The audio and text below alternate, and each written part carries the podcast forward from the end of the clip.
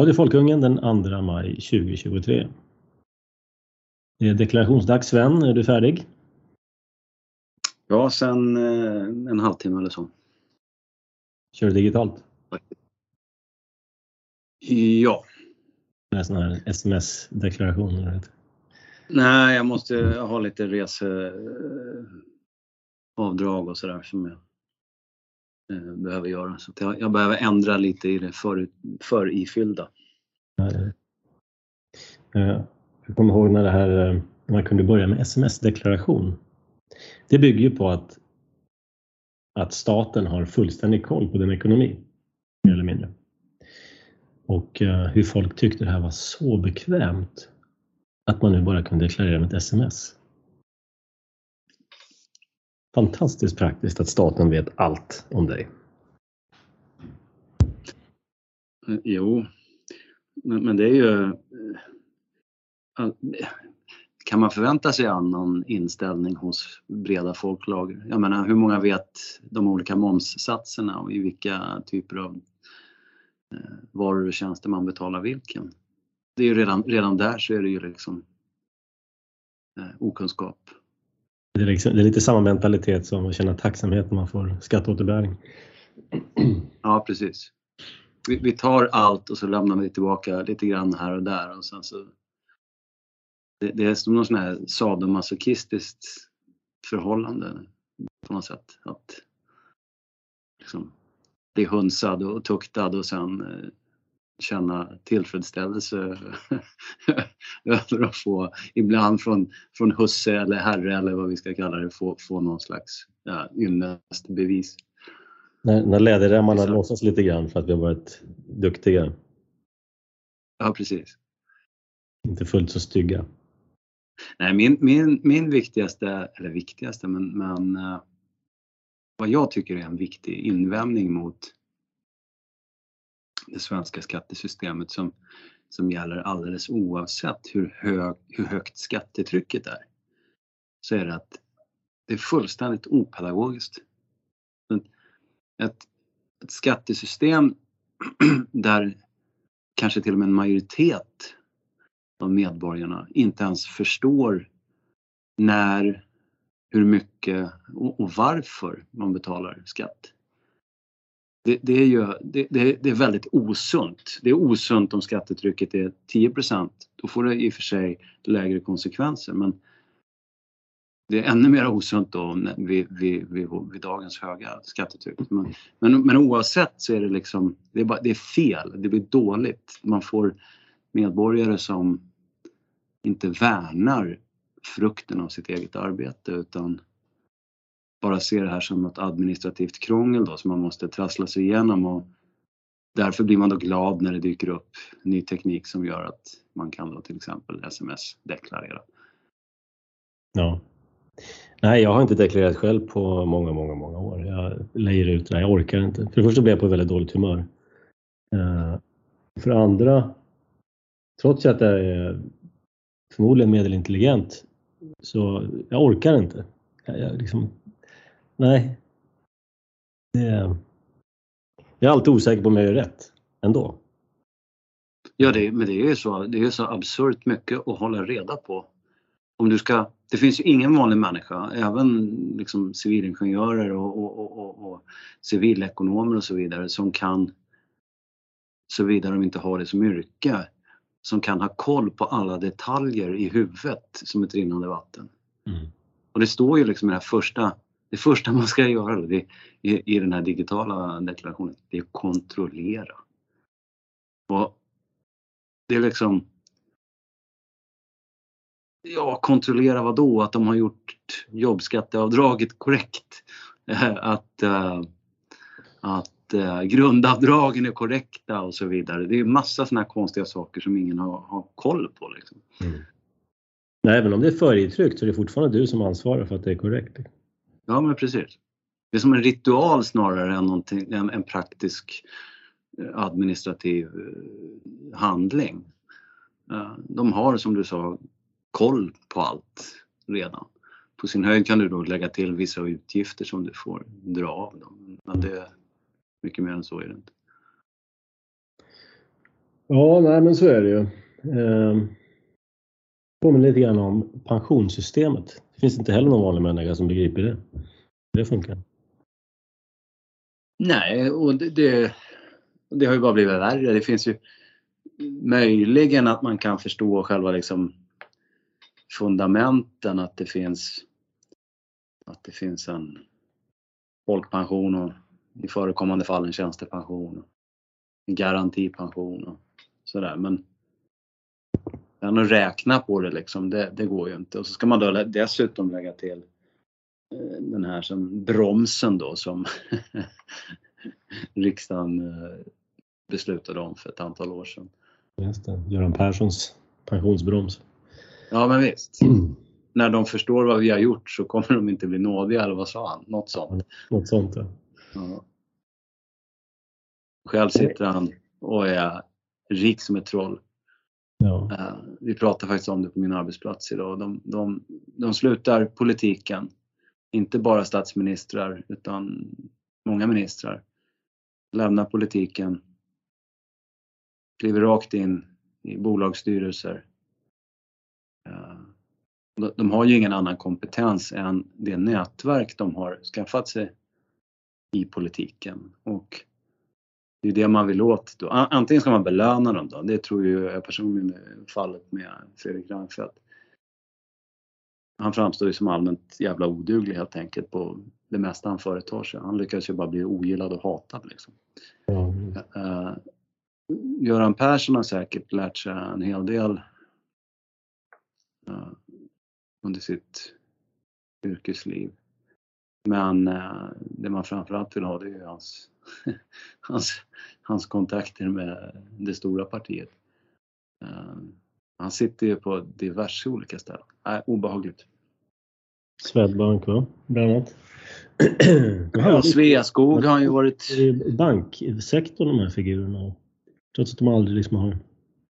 Ja, de inte har någon direkt kompetens på området. Men det är som sagt, det är, det är deras nätverk man betalar dem för att kunna få lite lagar och specialbehandlingar. Därför tycker jag faktiskt det är trist när... det är trist. Om vi tar Lars Ohly till exempel. Han, han, han fick ju, vänsterpartister får ju liksom inga sådana här reträttposter då. Och uh, de väljer väl de flesta då att Eh, så länge det går då leva på den här riksdagspensionen. Och jag, jag tror att man har ju ändrat reglerna där så jag tror Lars Ohly tillhör det gamla regelverket. Så han, han, kan då bli försörjd i princip fram till pensionen. Uh, och, och så pekar man på han då liksom, ja vilket jävla as och, och så vidare. Men dels så Vänsterpartiets riksdags, riksdagsledamöter, de lämnar ju ifrån sig en hel del av sin riksdagslön i någon slags partiintern skatt. Och det betyder ju att det är ju ingen de vänsterpartistiska riksdagsledamöterna, de sitter ju inte i riksdagen och det flyger in stekta sparvar i truten på dem. På det sätt som de övriga riksdagsledamöterna gör. Mm. Uh, och framförallt så är ju hela det här att bry sig om hur mycket Lars Ohly tar ut, det är ju en distraktion. Det är betydligt mer intressant var hamnar då Thomas Östros? Eh, Göran Persson som jag nämnt, eh, Fredrik Reinfeldt. Reinfeldt blir så kallad egen företagare. Plock, vad, jag tror han plockade ut, vad var det, 17 miljoner andra året. Alltså helt absurda eh, summor. Då blir jag liksom oerhört rik helt plötsligt. Och, och, och, det ställs liksom inga riktiga journalistiska frågor på det där utan Istället så inför speciellt de borgerliga väljare så distraherar man dem liksom med att det sitter lite vänsterpartister och plockar ut sån här, vad det nu kallas, omställningsstöd. För det heter. Omställningsstöd, det låter ju ja. sysselsättningsbidrag. Ja. Samhall. Ja, det är äckligt. Man använder det ordet. Ja, du brukar använda det ofta. Jag tycker det är ett bra ord. När jag var liten fick vi aldrig säga om maten att den var äcklig, men nu är jag vuxen och nu får jag säga det om... Jag säger aldrig om maten, men jag säger om sådana här företeelser. Maten fyller ju alltid en funktion. Det gör inte de här människorna. Nej, precis. Parasiter. Ja, nej men eh, skatt ja. Mm. Sen kan man diskutera hur ett skattesystem ska utformat men eh, eh, ett, ett förslag är ju det är roligt det här när man använder uttryck som rättvis skatt. Ja. Eh, som att, och så, så pratar då vissa om platt skatt. Ja, det ska vara liksom 30% för alla. Eh, för då är det samma procentsats för alla. Men varför är, varför är det procentsatsen som är det väsentliga? Är det inte så att alla människor kostar lika mycket för, för samhället eller för staten egentligen? Man kunde tänka sig en, en, en, en konstant skatt per person, om man nu ska ha skatt överhuvudtaget. Jag är motståndare principiellt mot skatt, men huvudskatt skulle man ju kunna ha, personskatt. Liksom. Nej, men här är ju, det här är ju ett område där allmänheten är ju helt bortkollrad av, av propaganda i princip. Där eh, de vänsterpolitiska tankeströmningarna och människorna som bär dem, de har, de har liksom tutat i folket att man betalar procentsatser, inte kronor och ören. Just det. Ja. Och uh, man, man, man, har lyckats driva det så långt så att man säger att det är orättvist om man inte har progressiv beskattning. Ja, för det, i deras värld är det ju rättvist att alla har lika mycket kvar efter skatt. Det är rättvist. Ja. Och det kräver en progressiv skatt. Jag är ju av den åsikten att jag dels så tycker jag att, att skattesystem ska ha ett väldigt högt grundavdrag. Och det är av någon slags pedagogiska skäl. Du ska inte betala skatt i procent på hela din inkomst.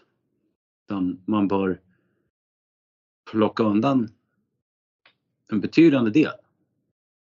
Därför att det måste vara varje människas rätt att i första hand få se till sig själv och sitt eget hushåll. Så det är en grej. Och på samma sätt så tycker jag att istället för att betala skatt så ska man till att börja med betala en avgift i kronor och ören. Sen kan man fundera på hur den ska vara utformad. en kommun till exempel får ju bara ta ut inkomstskatt, du får inte ta ut någon annan typ av skatt. Mm. I övrigt så får kommunen ta ut avgifter men en avgift får inte vara generell på något sätt vis. Den måste koppla specifikt till en levererad vara eller för det mesta då tjänst. Det kan vara en VA-avgift av vatten och avlopp eller eh, ja, barnomsorgsavgift eller eh, äldreomsorgsavgift och så vidare. Och eh, på samma sätt så borde man kunna ha det med, med liksom är man folkbokförd i kommunen, då är man kommunmedlem. Då får man betala ett medlemskap. Sen kanske man kan ha någon procentsats skatt ovanpå det då, men, men eh, det är liksom öppet för diskussion. Men här... Hela diskussionen blir upp och ner, därför jag skulle vilja börja i andra änden. Eh, vad är det som måste finansieras med skatt? Och, och drar man det Liksom, funderar man igenom det så är det väldigt, väldigt få saker.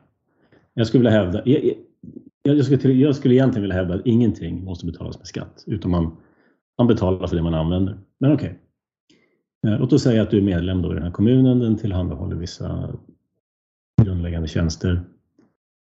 Um, polistjänster och kanske någon typ av försvar eller någonting sånt. Något rättsväsende. Okej, okay, låt oss säga då att det måste finansieras med skatt. Okej? Okay. Uh, kanske något grundläggande vägnät i den här kommunen också.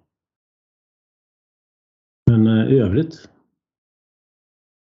Ja, vill jag ha sophämtning så betalar jag för sophämtning. Vill jag ha um, pension så sparar jag till min pension. Vill jag ha sjukvård så köper jag mig sjukvård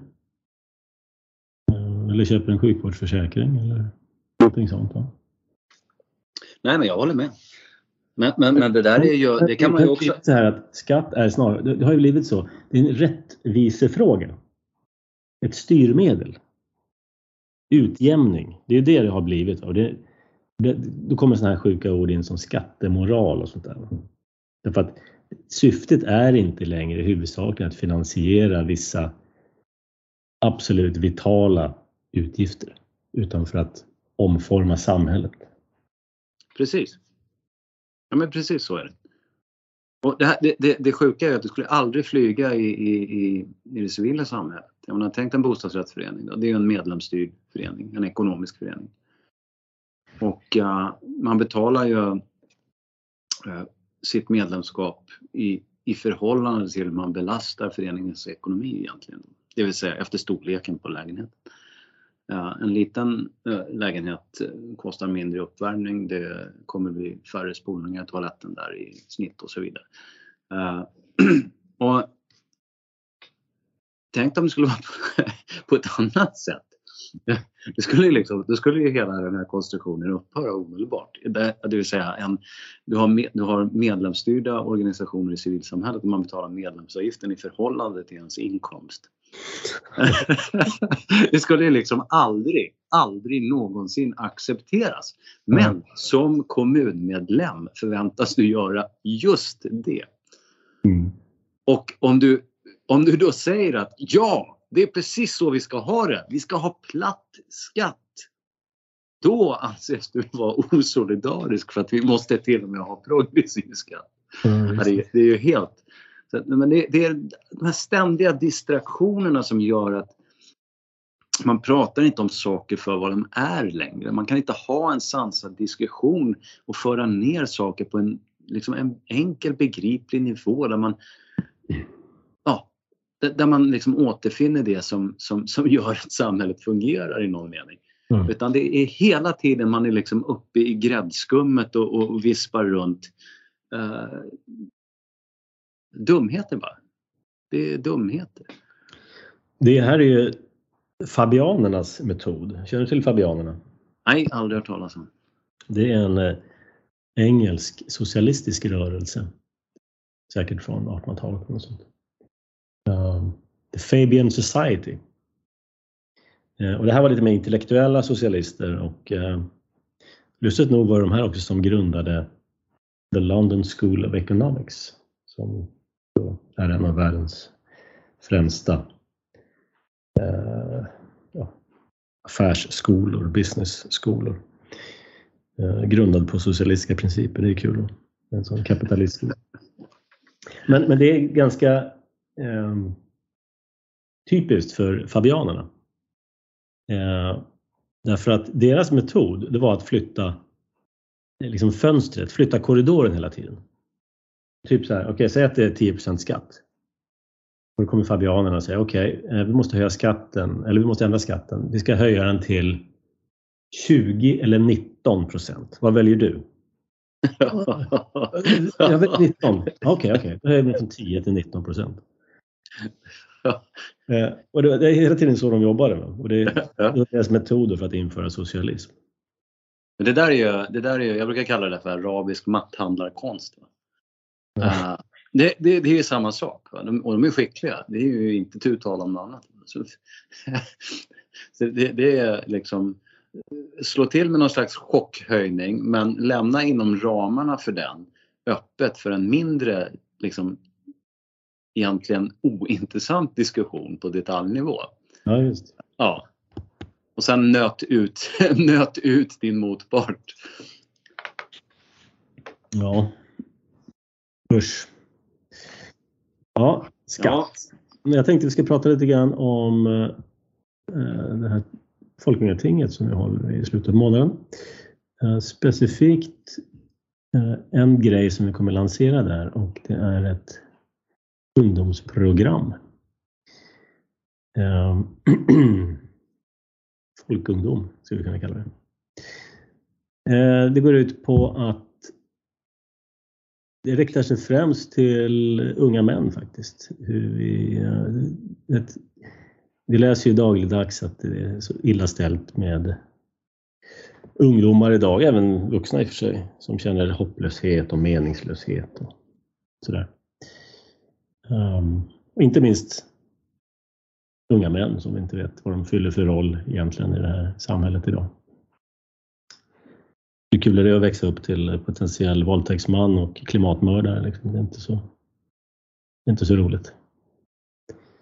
Uh, så vi kommer lansera ett program här som går ut på att, ja, man kan säga det är en blandning av uh, scoutrörelse, militär gröntjänst, eh, skogsmulle, ehm,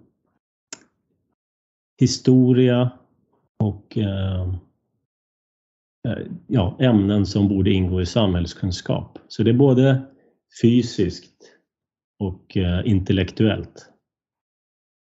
Och ehm, det här är indelat i fem olika grupper eller kategorier och inom de här fem kategorierna ska man ta fem stycken eh, mål eller märken.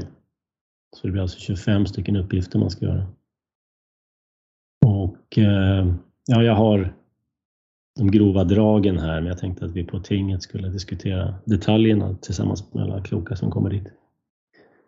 Eh, och de här fem kategorierna då som det är indelat i, det är då kroppen eller jaget, att vårda sin kropp, främja hälsa, styrka och god fysik. Eh, och sen har vi en kategori som handlar om mansrollen. Vad är mannens uppgift och ansvar i samhället? Som ledare, make, far och eh, försörjare. Sen har vi en kategori inom natur. Flora, fauna, mat, överleva i naturen. Vi har en kulturkategori nummer fyra här. Grundläggande samhällskunskap. Hur fungerar makt? Propaganda? Självstyre kontra globalism? Och eh, ämnen som grundläggande nationalekonomi. Eh, och det här är sånt som skolan då skulle undervisa, men eh, tvärtom. Den gör det ju tvärtom så att säga. Och här är då lite, här är då tanken att vi ska motverka då läroplanen inom den här kategorin och även kategori nummer fem som handlar om historia. Jag tycker historia är så pass viktigt att det liksom förtjänar egen kategori. Och här utgår då historien från den personliga historien och din egen släkt till lokalhistoria till ja, västerlandets historia och även till bibelkunskap spränger in där. Så att eh, ja, går man igenom det här programmet så det tar nog några år att eh, göra klart det. Eh, men det, man gör delvis ensam och delvis då i grupp. Det är lite ledarskapsövningar här också som man måste göra tillsammans i grupp. Så att mm, det är ett program som vi ska köra igång här sen. Vi ska diskutera under här, den här träffen. 26 till 28 maj. Har du några söner? Vad sa du nu Klaus? Har du några söner? Jag har två styvsöner. Jag har, jag har tre barn och de mm. två är styvsöner så att säga. Okej. Okay. Ja, då kanske vi ska testa det här på dem då. Se, om de, se vad de tycker. Jag vet inte om de är lite för... Är de för gamla? De är för gamla, är det. Ja, okay, okay. Tåget har gått där. Det här är kört. Precis. Men, uh, ja, men du har erfarenhet i alla fall. Då, då, då blir det bra. Jag har definitivt erfarenhet av den svenska skolan. Mm. Och dess avarter och tillkortakommanden. Uh, så, att, uh, så den intellektuella biten här, det, det är ju den som ska försöka motarbeta och reparera då läroplanens skador tänkt. Sen är det fysiska saker också. Det, det är... Jag, jag, kan inte annat än, än eh, upp, uppmuntra ett sådant initiativ. Men jag tänker också så här, herregud, nu kommer de skriva i tidningen om oss att vi vill skapa en milis i de svenska skogarna. det, går, det, är liksom, det, det, det är så de vill att vi ska vara. Vi är ju inte sådana, men de vill ju att vi ska vara sådana. Ja, men det, är man ute och går i skogen så är det ju på gränsen till milisverksamhet nu för tiden. Ja. Speciellt om man har likadana kläder på sig. Alla kläder är grönt liksom, eller blått eller någonting. Så. Och, och herregud, de gillar inte den svenska läroplanen. Ja, Livsfarliga. Ja, nej, men ta ett ämne som... Eh, liksom, här, här kommer vi diskutera saker som statsskick. Ja, men räkna upp några statsskick, eh, analysera och beskriv deras för och nackdelar. Och då kan man ju då ta upp demokrati som ett statsskick, man kan ta upp monarki som ett annat eller diktatur eller anarki eller vad som. Va? Men bara helt iskallt. Ja, men alla de här har sina för och nackdelar. Beskriv dem. Fundera på det. Det får man aldrig göra i skolan. Man utgår ifrån att det rådande skicket är det enda sanna och det slutliga goda. Liksom. Svensk skola idag, och jag förutsätter att det är lika illa i stora delar av Västeuropa eller ja, den västerländska civilisationen. Den, den bygger på två saker egentligen. Dogmer och axiom. Eh, och så är det förpackat i ett omslagspapper som det står tolerans på, men det finns inte alls någon tolerans där. Det finns bara tolerans om du, om du tänker, tycker och kommer från rätt bakgrund. Ehm, att vara, om man tar en kristen ung människa som har ett, ett, ett eh, starkt motstånd mot abort till exempel. Det, det, finns ingen tolerans i svensk skola mot en sån person. Um, och, och ja, dogmer och axiom. Ja, det finns ingen tolerans och det finns ingen diskussion om det heller. Nej. Man kan tycka att ett, liksom en intellektuell eller en uppriktig utgångspunkt är att kunna diskutera för och nackdelar om allting. Det måste ändå vara någon typ av moraliskt dilemma det här rör sig om. Man, man dödar ju ändå en, en blivande människa. Då måste man kunna ha en diskussion kring det. Liksom. Är det ja, vad är för och nackdelarna eller vad är, vad, är, vad är det goda och onda här? Hur väger man dem mot varandra? Men det är bara som du säger, det är en dogm. Um, här, har ju, här har ju invandringen gett de, de här, så, de här företrädarna för den svenska modellen i skolan. Då såväl skolbyråkrater som lärare på golvet, rektorer och så vidare. Eh, de har ju fått ett problem här på grund av den utomeuropeiska invandringen därför att och där är ju faktiskt ett exempel på, tycker jag då, något bra som den invandringen för med sig. Jag har ofta svårt att finna sådana saker men det, det finns ju några. Eh, för där har man ju en, en rätt konfrontativ stil gentemot de här sanningarna som den svenska skolan levererar. Mm. Det, ja, väldigt förenklat så ger man helt enkelt fulla fan i uh, och, och, och, skrattar åt det som är värt att skratta åt. Och, och, och ibland blir det säkert eh, liksom för mycket eh, av, av, av det goda. Va? Men, men det är liksom det är åtminstone ett sätt som det här ifrågasätts på. Mm. Men, men då är det intressant att studera hur har då det här skoletablissemanget reagerat på det?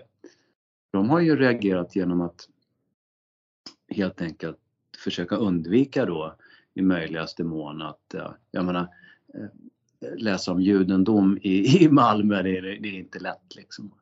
Eh, eh, lära ut det, eller för den delen sexualkunskap vissa delar. Eh, det finns andra sådana här saker där det liksom blir en konflikt med, med vad heter det, islam helt enkelt. Och, och man, man, man, man drar sig tillbaka och låter de här uh, i någon mening vinna. Mm. Uh, och, och, och, det där är intressant. Alltså det, Visst, jag kanske ska säga så här att på kort sikt så är det bra för att det kan, kan kanske väcka vissa människor då. Men på, på lång sikt så är det ju egentligen bara ett exempel på att det svenska samhället. Även, om, även i de delar som du och jag inte eh, tycker om då, men det svenska samhället förlorar liksom mark. Mm. Och ja. Jag vet inte riktigt vad jag vill komma med det här nu, men det, det, det, det är en besvärlig... Den svenska skolan är liksom inte den, är inte, den är inte skickad att varken ta hand om det besvärliga eller eh, de fogliga eleverna. Det är liksom... Man är inte bra på någonting. Man hade kunnat göra det lätt för sig. Genom att undervisa matematik, skrivkonst, eh, historia, klassiker, vetenskap. Ja, sånt där. Då. Så att, eh, men istället ska man undervisa värderingar och då blir det problematiskt. Ja, ja det, är precis, det är precis så det är. Tänk om man kunde för en stund vara kunnig, låt säga det koreanska språket eller det japanska eller kanske till och med det kinesiska. Och, eller varför inte swahili i Kenya liksom. Och bara lyssna på helt vanliga lektioner där i. Då tänker jag framförallt på låg och mellanstadium motsvarande. Hur, hur är det liksom? Det, det, här, alltså tänk dig vilka oerhört knappa omständigheter en, en, en lärare är verksam i, i på, i land, på landsbygden i Kenya. Liksom. Uh, och, och, eleverna måste gå flera kilometer till skolan liksom på, uh, ja, med allt vad det innebär i, i den delen av Afrika. Och ändå så, alltså de, de, många lär sig läsa, räkna. Uh, de är inte alls så underutvecklade som de var för 50 år sedan. Liksom, utan stora delar av, stora men betydande delar i alla fall av Afrika har ju rätt bra tillväxt nu. Det, ja. ja, precis, precis. Ja, det är märkligt. Jag, så här, I mina mardrömsscenarion som jag ser i, för mitt inre ibland så tänker jag att det här kommer gå helt åt pipan. Alltså hur ska man komma ur det här? Mm. Hur ska man retirera från den här värdegrundsskolan tillbaka till någon typ av kunskapsskola där man överlämnar värderingar i första hand till föräldrar och, och, och där man har en, en eh, Ja, nej, det kommer nog bli intressanta, ännu mer intressanta konflikter helt klart. Då. Tills vi har ställt upp landet. Vi kan göra det. homogent. Men ändå, värderingarna måste bort från skolan. De har inte där att göra.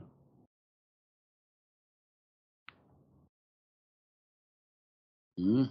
Ja, mm. Mer, mer att diskutera när det blir dags. Precis. Eh, vi skulle prata, ja men vi måste prata lite vindkraft också. Ja, ja det här tycker jag är intressant. För här, ja, eh, ja, det är en spaning här. Uh, på se, Dagens Industris ledarsida. Så just det, jag tog en screenshot. Så skriver... Ah, tusan här på. Där. Så skriver Matilda Molinder den 27 april. Uh, angående, och det är då i den här uh, debatten som har blivit väldigt intensiv sista tiden här, uh, där man, man talar i termer av ersättning till kommunerna för etablering av vindkraft. Jaha, man tar pengar från folk och så ger man tillbaka lite grann om de gör rätt. Lite grann som. Ja. Sådär. Exakt så. Och, så att om du bor då på landsbygden i Ångermanland säger vi och så och så etableras det en vindkraftpark som förstör landskapsbilden där eh, för resten av ditt liv. Och då ska kommunen i centralorten 10 mil bort få pengar för att du får den här vindkraftparken i din omedelbara närhet? Alltså jag får ingenting, jag som lider av det. Nej, nej. Utan här, här pratar man om till kommunerna. Eh, och då, då... Det här är ett citat av henne då. Det, här, det, det är bara två meningar men det är så fruktansvärt dumt.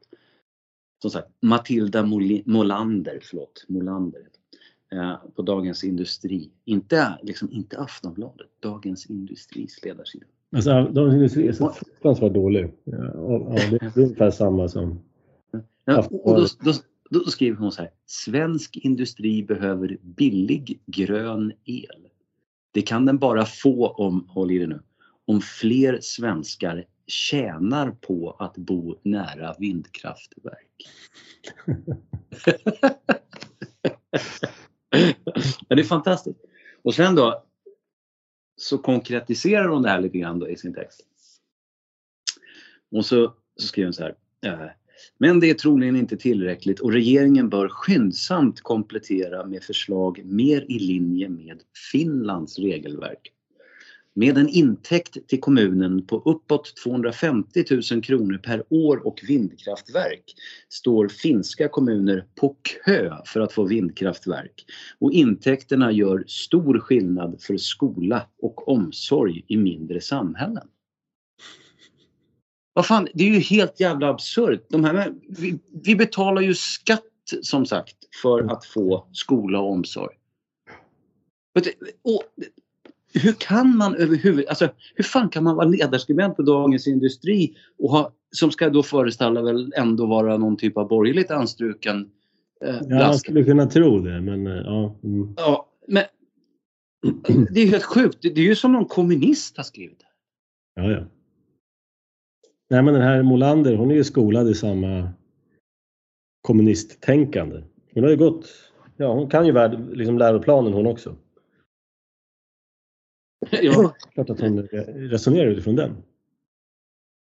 Det enda sättet för industrin att få el för henne, det är om kommunerna får betalt. Alltså hon kan inte se något annat sätt för industrin att få el än att muta kommunerna. Kärnkraft? Nej. nej. Var det inte gas? Turbin? Nej. Sen de här människorna, dels då de, de borgerliga som säger att det behövs mer el. Och dels de här vänstermiljömänniskorna som, som säger att vi måste rädda världen. Det är två olika drivkrafter här. Matilda Molander hon säger att ja, vi måste ha mer el till industrin. Och sen så, så kommer någon sån här uh, ja, det var ju massor med såna organisationer som demonstrerade på första maj. Uh, Rebellion, Extinction och allt vad de heter. Va? De, de säger att äh, vi måste ställa om till grön elproduktion, det vill säga vindkraftverk. Uh, så de har olika drivkrafter men de landar ju i samma då. Men ingen av dem tar upp det här med att flytta hundratusentals människor in i vårt land och där nästan alla kommer från sydligare breddgrader där så att säga eh, energy footprint är lägre. Alltså desto kallare klimat, desto mer energi behöver varje individ för sitt välbefinnande. Ja, det är aldrig ett problem. Så att, eh, Statistiska SCB säger vi. Min, min, min röst vill inte följa med. Eh, SCB kom för några veckor sedan med, med någon typ av befolkningsframskrivning som sa att 2030 så kommer befolkningen att öka med 400 000 människor och 300 000 kommer att vara hänförliga till invandring. Det är 300 000 människor eh, på grund av invandring som ska ha el. Men, men, men, det är inte ett problem. Problemet är att man inte kan muta kommunerna för att få bygga vindkraftverk. Sven, det är det enda sättet att få el. Det står det i Pravda Industri. Ja, jag, jag, har, jag har ett väldigt personligt ska säga, engagemang just i den frågan därför att jag är helt enkelt rädd att man kommer förstöra det landskap som jag har flyttat till. Mm. Man, man har liksom redan börjat och Folk vet inte det, hur, hur, hur jävla illa det här ser ut helt enkelt. Mm. Det, det, det, här det, vindkraft, det, det är bara en abstraktion för de här människorna. Mm. Man, man behöver stå mitt i en vindkraftpark för att förstå vad det här handlar om. Man måste titta ut över nejden där det finns vindkraftverk. Det, det är först då som man har det, där är, det där är miljövård alltså? Ja. Total skövling. Ja, ja visst. Total, en total, en kulturrevolutionär omdaning av det svenska landskapet. Mm. Där inte en fläck ska egentligen i slutändan vara förskonad från eh, visuell nedsmutsning av vindkraftverk. Det är helt otroligt eh, faktiskt. Det är helt otroligt. Så går det sådana enorma mängder eh, betong och järn till de här grejerna. Det rör sig om så här, tusen ton, 800 ton tror jag, cement och stål på det. Liksom. Den, den, den, sammanvägda bedömningen när det gäller vindkraften i, i elnätet och som, som liksom långsiktig, liksom långsiktig produktionsform, den, den är ju jag anser att man inte gjort någon vettig sån bedömning utan det finns, det finns forskare och så vidare som har investerat sin, liksom sin egen prestige i att det här är en lösning. Och de kommer ju alltid hitta att det här, hitta liksom argument för att det här är lösningen. Uh, det, det, går liksom inte att komma ifrån men fortfarande har ingen talat om för mig jag, jag har inte läst något. Hur hög andel av produktionen av el i ett fungerande elsystem i ett land kan vara vindkraft? Liksom innan man får så allvarliga problem att det här inte funkis.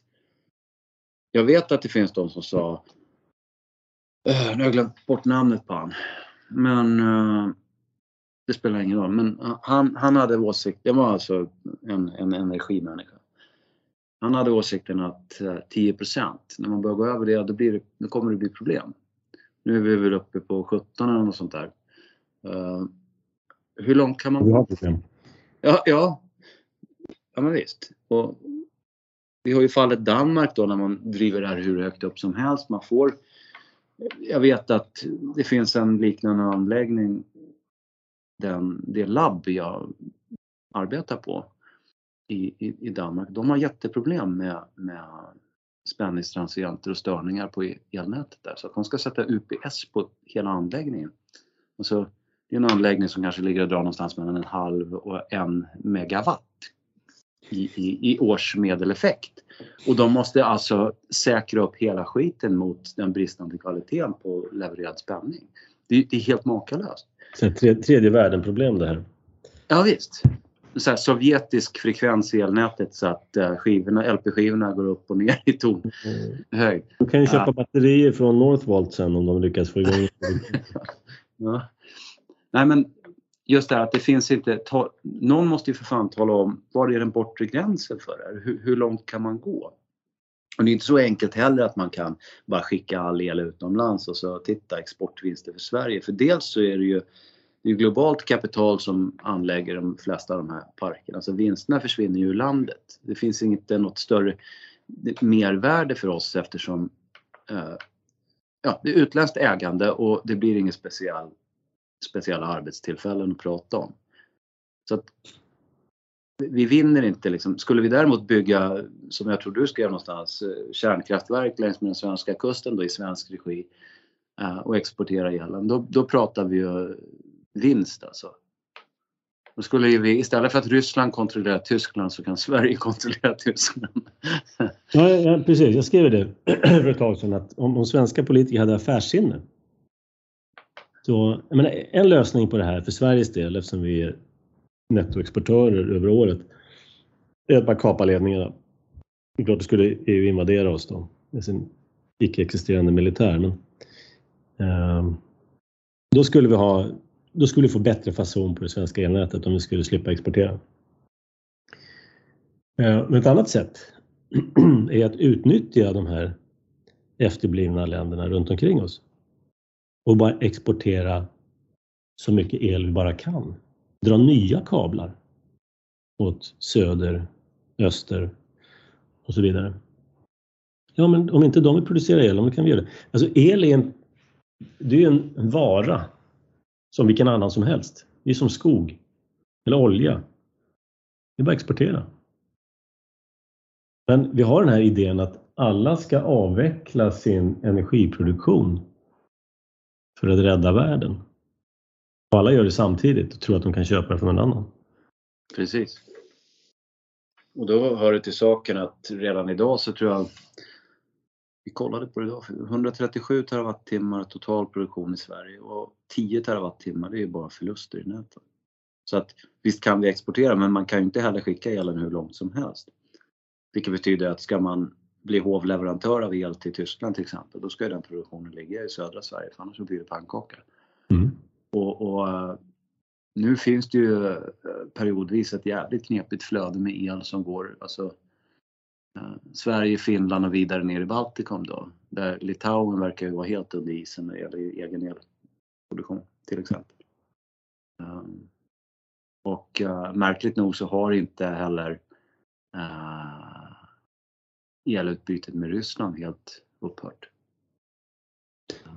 På om Danmark så vet du ju att uh, de har ju ingen, ja, de har ingen vattenkraft. För de har, största höjden där är väl 150 meter eller någonting. Eh, de har ingen kärnkraft. Utan eh, ja, de föreslog en gång att vi skulle bygga Barsebäck i Sverige så de kunde köpa kärnkraftsel. Ja visst, det kunde vi göra, sa vi i Sverige då. Några år senare sa de, vänta nu, ni har ett sånt äckligt kärnkraftverk på andra sidan sundet. Här. Bort med det. Jaha, okej, okay, ja men då stänger vi det. Och sen sålde vi el till Danmark som kostade mer än elen till Sverige. då sprang till EU. De, de säljer el dyrare till oss än till sig själva. Då kom de här. Och så införde man då de här elområdena då som då hade vi inte längre ett Sverigepris utan hade vi fyra Sverigepriser. Eh, bara det södra Sverigepriset delades då med Danmark. Så då lyckades vi ta oss runt det. Då. Så att hela det här är idiotiskt. Men i alla fall, den här stabiliseringen som du pratar om. Eftersom de bara har vindsnurror eller ett annat i Danmark så har de inte den så kallade svängmassan. Rotationsmassan som man har i ett kärnkraftverk eller vattenkraftverk med stora tunga turbiner någon slår på en maskin. Då liksom rycker det till i elnätet för nu dras det mer energi ur det här. Men har man stora tunga sväng, svängande saker så finns det rörelseenergi där. Och då blir det inga stora blippar i nätet då. Men har man bara vindkraft så har man inte det där. Då måste någon, någon annan stabilisera ett elnät. Och gissa vilka det är som stabiliserar det danska elnätet till ingen kostnad. det är ju vi och tysken. Ja, jag tror vi till och med hjälper till att stabilisera det tyska elnätet numera. Ja, de har ju ägnat sig åt en uh, hel del uh, självskadebeteende. Men, men samtidigt, alltså Tyskland Idag så framställs det ju som ja, jag vet inte. Jag är liksom folk vill gärna skylla allt som händer nu på Tyskland och de har varit veka gentemot Ryssland och hit och dit. Men jag kan inte, och det har jag ju sagt förut, jag kan inte för mitt liv förstå för I min värld så är det drömmare och, och, och, och, korkskallar som tycker att det är positivt att man förskjuter Ryssland österut till Kina. Jag tycker då, då har man inte fattat var den verkliga faran finns. Mm. Uh, Ryssland som energileverantör till ett högindustrialiserat och högt presterande Tyskland. Det är bra för Europa. Det betyder inte att man ska springa Rysslands ärenden och göra som Putin säger.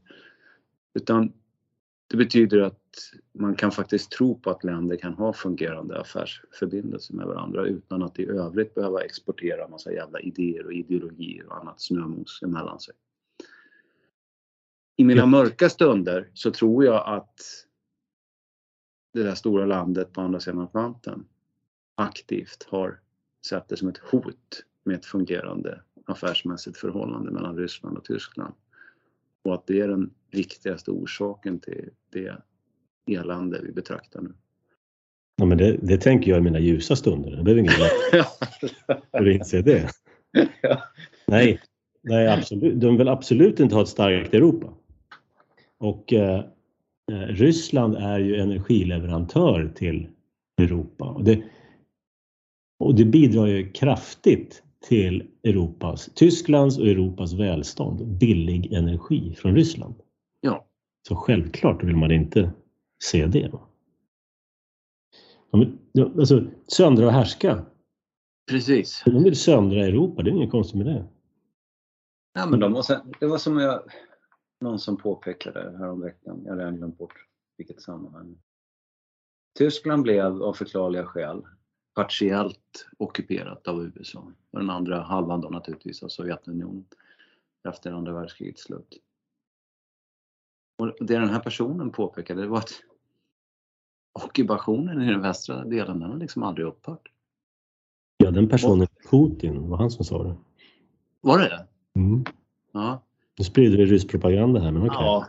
ja, det får vara så då. Nej, men alltså det, det, det, det här med, med liksom ha Eftersom Sverige har varit, jag jag växte upp i ett alliansfritt Sverige och, och blotta tanken på att ha främmande makts soldater stationerade permanent på svenskt territorium. Det har ju varit en absurditet. Det har ju aldrig liksom det, det har inte diskuterats i något annat sammanhang än att man har betraktat det som ett hot eller något vansinne som vi aldrig någonsin ska ha. Men när man börjar och, och därmed så har det liksom varit så i min föreställningsvärld på något sätt. Och det jag inte har fattat i någon mening det är att en rad länder i Europa har haft det just på det sättet. Mm. Uh, det har jag bara tagit för givet på något sätt. Man får lära sig det i skolan ungefär. Eller det, ja, man hör om, om det på något sätt. Och så tänker man inte mer på det. Liksom. Uh, och nu, det har ju aktualiserats, nu har det ju, kommer det då rykten. Uh, det är naturligtvis ryssarna som har släppt det. Det är de som har ett propagandavärde i det.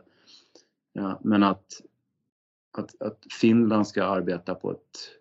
Att det pågår förhandlingar mellan Finland och NATO eh, om att stationera förmodligen, alltså förlägga amerikansk eh, någon typ av bas eller baser i Finland. Ja, hur, eh, jag, jag lämnar det öppet för att vara falskt och, och, och ryss-trollande. Men, men jag, jag kan ju ändå inte låta bli att tänka, tänk, tänk om det blir så. Mm. Ja, men, grejen är att då kommer folk tycka att det är jättekult med amerikaner som springer i sitt land liksom, och försvara dem helt gratis bara för att de älskar Finland och finnar. Det är liksom totalt osjälviskt som gör att de vill ha en militärbas i Finland. Ja. Alltså, gratis försvar bara för att de tycker om oss så mycket. Ja. Tänk vad Hollywoodfilmer kan, kan göra med människor. Jag brukar lyssna på, eh, vad heter han, eh, Judge Napolitano. Ja. Eh, han Men han är väl också ryss? Va? ja, han är, han är putinist. Naturligtvis. Eh, nej, han hade en intervju med en, eh, nu ska vi se, han är engelsman, Alistair Crook. Ja, där gick den igång. Eh, och han påstår att det finns 100 amerikanska militärinstallationer i Italien. Ja, men den uppgiften hörde jag. Mm. Vad är det liksom? Då är det inte fullfjädrade militärbaser allting, men eh, det är baser och det kan vara ja, stationeringar, kärnvapen och all möjliga saker. 100 stycken. Ja. I Sverige har vi ju nu, eh, jag vet inte om de har formellt röstat om det i riksdagen än, men det var ju i det här NATO. En av de här NATO-anpassningslagarna är ju att uh, NATO-personal i Sverige, de ska ju ha immunitet. Okej, okay. det är bra. Ja, eller hur? Det känns, det känns verkligen rätt. Ja, de kan våldta och råna och sådär. Ja, men precis. Man, alltså en rimlig fråga är ju varför? Ja. Så, eh, om vi nu accepterar att de är här så att säga och undviker hela den diskussionen så jag kan ju inte förstå varför. Mm. Jag kan på något sätt förstå att om till exempel ambassadörens son begår våldtäkt för att han är ett jävla svin helt enkelt. Så, så ska inte eh, hur, hur, hur, hur klandervärt och obehagligt och moraliskt förkastligt det än är så, så ska du liksom inte riskera att knäcka förhållandena mellan två länder för där, där står så mycket mer på spel i någon mening. Men det är liksom det är den närmsta kretsen runt ambassadören typ. Varför en hel jävla personalstyrka som kan räknas i kanske, vem vet vad som händer, hur många som helst. Mm. Ja. Nej men du kan, en, en ambassad, ambassadpersonal får man ju ändå, kan man ju ändå anta tillhör på något sätt det civiliserade samhällsskiktet. Va? Men eh, folk på militärbaser, det, är, ju vilka liksom bottenskrap som helst. Ja, eller kan, kan i alla fall vara. Ja, absolut. Jag säger inte att det är, men det kan vara. För det är, mycket av den amerikanska militären är ju som sysselsättningsprogram. Eh, för folk som inte får riktiga jobb och sådär också. Så att där kan man ju få in allt möjligt. Kreti och pleti. Och de ska alltså då ha, vara åtalsimmuna. Mysigt. Smart. Mm. Ja, men vi, ja. vi, vi böjer oss liksom framlänges för det här. För någonting som vi förut aldrig skulle accepterat. Att vi ville styra oss själva. Nu vill vi jag. Jag kan säga så här, ju äldre jag blir desto mer uppfattar jag mig själv som en högerman helt enkelt. Och jag kommer ifrån en bakgrund där det var idel socialister helt enkelt. Uh, och det är en bitter brygd att svälja den att socialdemokrater på 50-talet var betydligt mer krigiskt sinnade och hade ett nationellt patos. Och jag är absolut inte någon sån här jävla Per Albin-nostalgiker som Jimmy Åkesson. Det tycker jag var ett trams. Uh, men icke förty man hade en, ett nationellt sinnelag och man var beredd att militärt, bevisligen beredd att rusta Sverige till tänderna och Sverige skulle försvaras. Inte snack om saken. Liksom. Och nu är vi istället mer, börjar vi likna Albanien eller något sånt där. Eh, där liksom vi ska upplåta vårt territorium åt, åt någon annan som tydligen ska försvara oss, tror vi. Ja, precis. Men vår, vår självständighet och vårt självstyre, det var ju en, ett uttalat mål. Vi ska styra oss själva. Ja, visst. Och nu finns det inte ett enda globalistiskt påhitt som vi inte är först i världen med att skriva under. Jaha, WHO ska få makt över vår eh, sjukvård. Ja, det skriver vi på. Den nya WHO-konstitutionen. Ja, NATO. Ja, men vi underkastar oss amerikanska militären här i med NATO. Ja, det är vi med på. Ja, EU. Ja, ja de säger så. Ja, men det skriver vi på. Ja, okej. Okay. Mm. Alltså aldrig någonsin värnas vår självständighet. Första majtåget i Örnsköldsvik. Längst fram så hade man uh, Ja, det var ju fanbärare då som de brukar kalla det. Huruvida det är språkligt korrekt att säga så, det har jag ingen aning om, men det är så de säger. Uh, Eller på tyska, Bannführer. massa, massa röda flaggor då förstås, men man hade då också svenska flaggan, men den fick liksom inte vara ensam längst fram, utan den kompletterades då med EU-flaggan. Alltså en fullständigt syntetisk produkt som det finns ju ingen, varken de som gick i tåget eller de som med skräckblandad förtjusning tittade på och hånlog åt dumheterna. Ingen är ju lojal mot den där EU-flaggan. Och som jag har sagt förut, inte ens munskydd kunde man solidariskt distribuera mellan sig. Herregud. Men det verkar som att Jimmy har börjat fundera igen på om det här med EU är så bra. Naturligtvis kommer han inte göra någonting, men eh, de var ju EU-motståndare förut. Sen blev de ju EU-vänner och nu funderar han på, vänta nu här. Jag såg Nej, dem idag. Det där är ju bara, det är ju, det är ju sådär de har ju SD hållit på. Märkligt nog så fungerar det hos, hos uh, alldeles för många människor. Om det är som de här töntarna som sitter i EU och gnäller på EU liksom och samlar poäng men aldrig någonsin skulle uttala svexit. Det finns den här gamla, kommer du ihåg, vad tusan hette det nu? Men at Work, australiensiskt 80-talsband. Han som var frontman där, Colin Hay, han, eh, han söp ner sig och sen så kom han tillbaka, nyktrade till och blev en någon slags singer-songwriter som, som oftast uppträder ensam med sin gitarr. Och han är skitbra. Han har en låt som heter Waiting for my real life to begin. och uh, med Jimmy Åkesson i SD så skulle jag vilja påstå så här Waiting for the real politics to come. Mm. Uh, men det kommer ju liksom aldrig ske. Mm. Uh, det, det, det, det, finns inte någon grand plan som, som där vi ska vara notoriskt snälla och försiktiga nu och bygga upp ett enormt stöd och sen ska vi liksom, när vi har gjort det, då ska vi, börja, då ska vi börja skruva på radikalitetsknappen på förstärkaren sen. Det där kommer inte att ske. Uh, Jimmy Åkesson, han blir bara äldre och äldre människor. Uh, du, jag, alla andra, vi blir tröttare när vi blir äldre. Vi blir Eh, speciellt om man har förmånen att leva ett ekonomiskt väldigt gott liv, då blir man extra trött. Och det, det kommer inte hända något makalöst revolutionerande. Liksom.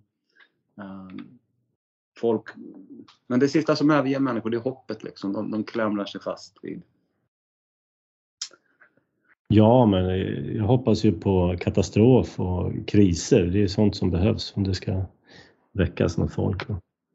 Så det, ja, jag, det, jag, jag vill se politiker som, som ger sig i kast med att aktivt försöka påverka hela debatten så som SD en gång i tiden gjorde. Precis. Alltså när, när Åkesson äh, frågade Romson, Romson om, om han skulle bli japan om han åkte tunnelbana i Tokyo. Ja. Alltså, äh, ja men det var den, det var den Åkesson som var, som var någonting att ha. Den vi har nu, jag vet inte han bröt ihop för några år sedan, spelgrej eller gambling. Ja, spel, han har liksom, och brände ut sig. Han har liksom aldrig återhämtat sig efter det. Nej, nej jag tror att det är, och, och jag tror att det är en stor portion ålders, ålderskris. Alltså, han är yngre än jag, men jag ser en äldre man när jag tittar på honom. Det, är lite, det där låter kanske kryptiskt för yngre lyssnare, men, men Uh, när man liksom kommer upp i åren lite grann då, då, då händer ju konstiga saker. Då, det, det, går inte riktigt alltid att mäta ålder i antal år.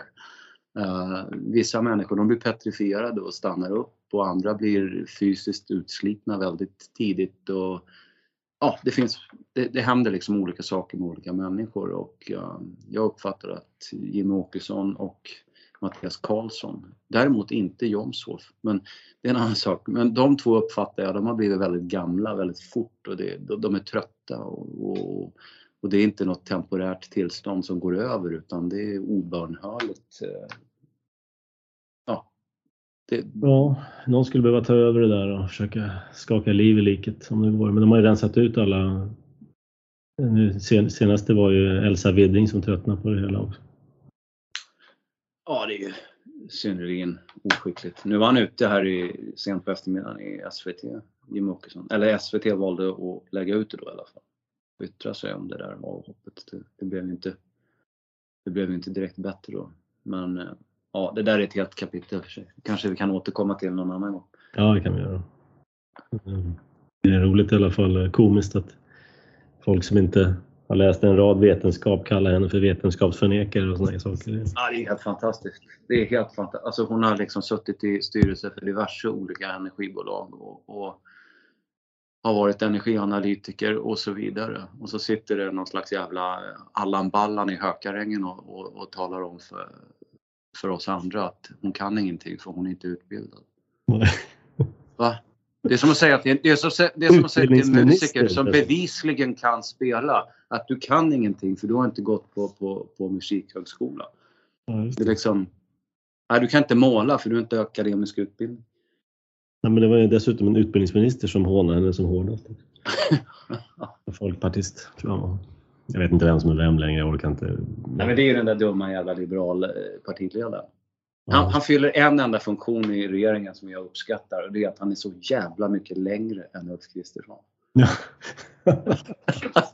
så, så, han får Kristersson att se ut som en, en alltså verkligen en dvärg. Alltså. Jag tycker det är jätteroligt. Ja, det, det är ett skådespel. En, vad heter det? Komik på hög nivå. Ja, nu flummar vi iväg. Hade ja. vi något mer vi skulle ta upp? Nej, men det var väl ungefär det. Eh. Jo, men du hade ju faktiskt en, en liten medicinsk nyhet där också som vi, jag tycker förtjänar eh, någon minut i alla fall. Ja, ja. Ett citat. Det senaste inom eh, vaccinvetenskapen här. Ja. Just det. Jo, men eh, det är ett nytt vaccin mot RS-virus. Dagens Medicin som publicerar här. Det Första RS-virusvaccinet för äldre får grönt ljus. Nu citerar jag här ur artikeln. Då. Eh, viruset orsakar vanligtvis milda symptom som liknar en förkylning.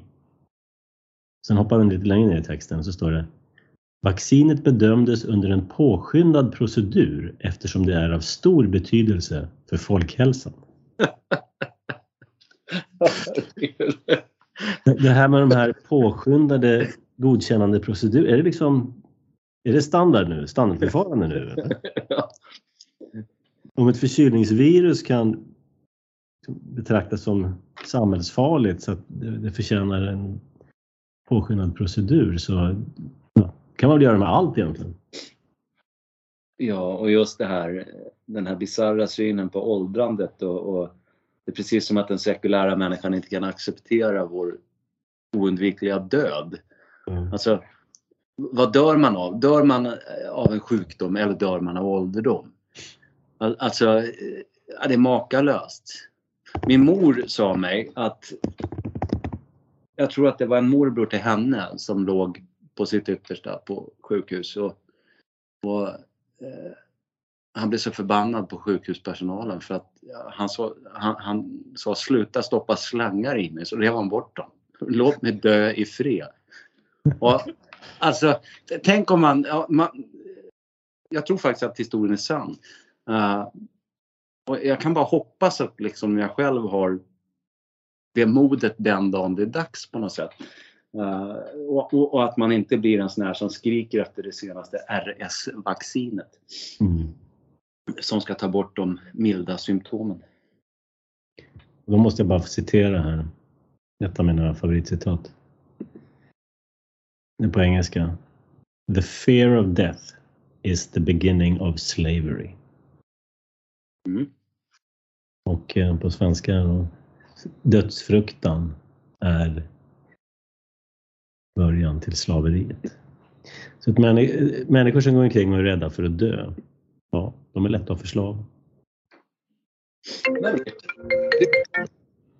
Två, två saker med religionen som, som eh, skapar oerhört kraftfulla rörelser. Det ena är att det kan tona ner just dödsskräcken.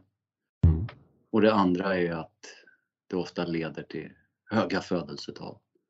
De två sakerna i kombination med varandra, det är alltså, ja. det, det, här sekulära människans dogmer och, och, och axiom kommer aldrig förmå utrota de religiösa rörelserna. Nej, nej så är det. Det, det får ju till folk att offra sig i krig, att till och med spränga sig själv. Det, Jag vet. Det är lite svårt att, att, att väcka samma liksom, övertygelse av, eh, genom liksom, demokratiska... Nu ska vi rädda demokratin. Liksom. Ja. för allas lika värde är inte ett fungerande slagrop på slagfält. Nu ska jag gå och spränga mig för allas lika värde. det går inte att spränga sig själva solidariskt. Liksom det, det... Ja. ja, bra, men det är väl en positiv... eh, en märklig avslutning om inte annat. Ja, ja, men det är bra. Då eh, hörs vi snart igen och eh, om du inte har gjort det än, anmäl dig till eh, vårt Folkungating. Gå in på hemsidan, leta rätt på eh, en länk där. Det finns ett antal artiklar om lite olika föredrag. Välj en sån eller välj huvudartikeln och så finns det länk där för att anmäla sig.